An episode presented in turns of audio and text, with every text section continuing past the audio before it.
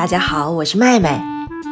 今天要来拜访小熊维尼系列故事当中的兔子瑞比。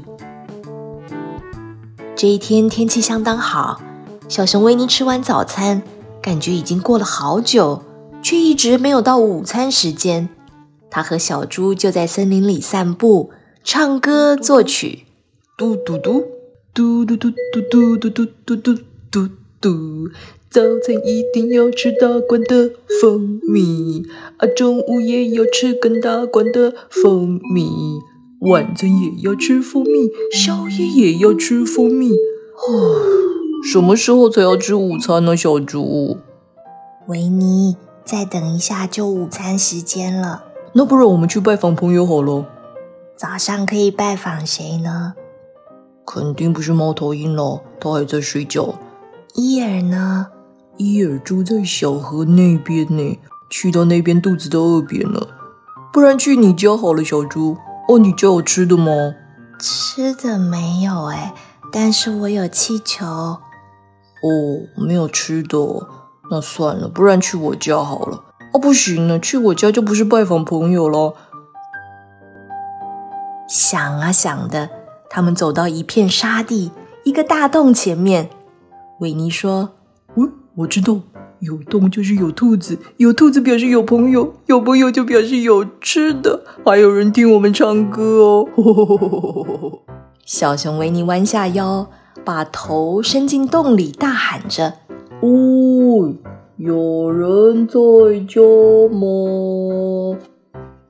没有人回答，但是洞里传来一阵噼噼啪啪的脚步声，随后又安静下来。哦。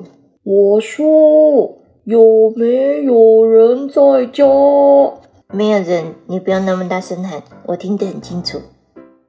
维尼想了一想，对小猪说：“小猪，刚刚有人说没有人，这样是有人还是没有人？如果没有人，就没有人会说没有人呢。”维尼，你说的对，有一个没有人在说没有人。于是维尼又把头伸进洞里，大喊着：“哦，瑞比，是你吗？不是我。那瑞比去哪里了？他去找他的好朋友小熊维尼了。维尼，那是我哎。你是维尼？突然，一只兔子跳到洞口，贴着维尼的脸，瞪着大大的眼睛，仔细的看。真的是维尼，还有小猪，快请进吧！维尼和小猪就跟着瑞比钻钻钻，钻进兔子家里去了。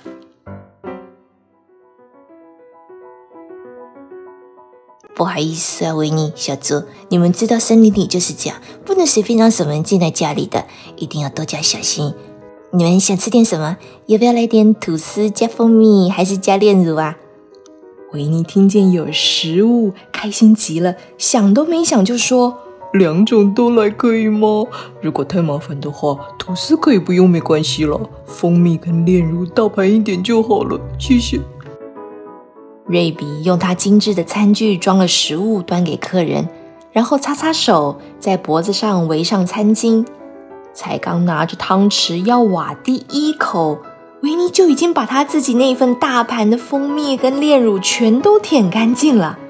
哦，太棒了，太棒了！瑞比，谢谢你的招待，我们该走喽。这样就吃饱啦？那好吧，如果没有别的想吃的，那就拜拜啦。还有别的可以吃哦？那我们再再待一下好了。小猪，你有空吗？有空，有空，我到星期五都有空。瑞比只好再请他们坐下来，到橱柜那里拿了一罐新蜂蜜。很快的，又再开一罐，然后又再开一罐，直到橱柜里储藏的食物通通都被客人吃光了。瑞比说：“其实我早就该出门了。”哦，这样啊，那我们也该离开了。谢谢你招待瑞比。谢谢瑞比。瑞比似乎偷偷松了一口气。送客人到门口，小猪先爬出去。维尼用手掌攀着洞口，后脚用力一蹬，哦，门好像变小了。我我还是先退回去好了。哎呦真糟糕，我出不去也退后不了了，救命啊！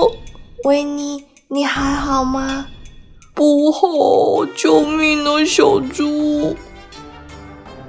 瑞比跟在小熊后头，看到门口被堵住了，就从后门出去，绕到维尼面前，看着他。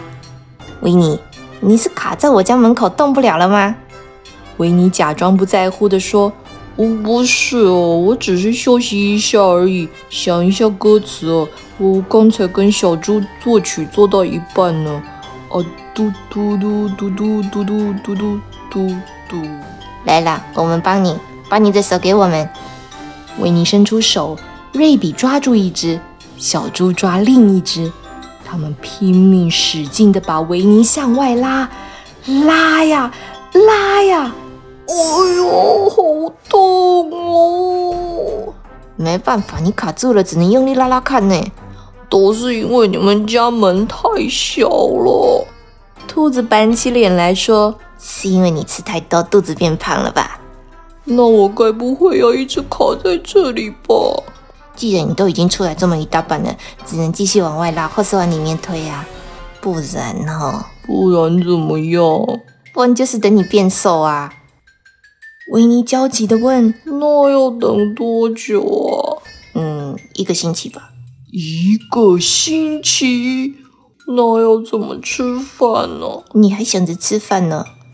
恐怕是没办法吃饭了，这样你才能快一点瘦下来。”小熊想叹气，却发现因为卡得太紧，连叹口气都办不到。嗯，那请你们念一些保养身体健康的书好了，这样可以安慰我这只被门卡住的熊。于是，接下来的一个星期，小猪就待在维尼的头这一边念书给他听，兔子就待在维尼脚的那一边晾衣服。直到周末，所有的朋友都聚集在瑞比家门口。咦，大家听好，就是现在，我数到三，大家一起用力拉啊！一、二、三。于是，小猪抓住维尼，兔子抱住小猪，其他的动物又从后面抱住兔子，一起使劲向后拉呀！只听得维尼大叫一声：“哦呦！”突然听见像瓶子里拔出软木塞的声音，所有的动物通通向后摔了个四脚朝天，而跌坐在他们身上的是维尼，他终于自由了。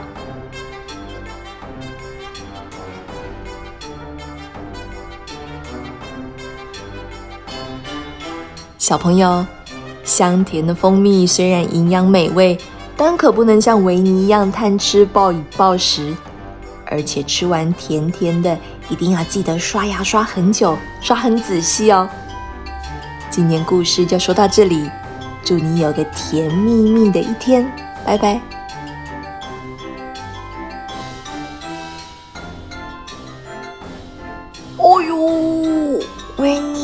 你还好吗？不好，救命啊，小猪！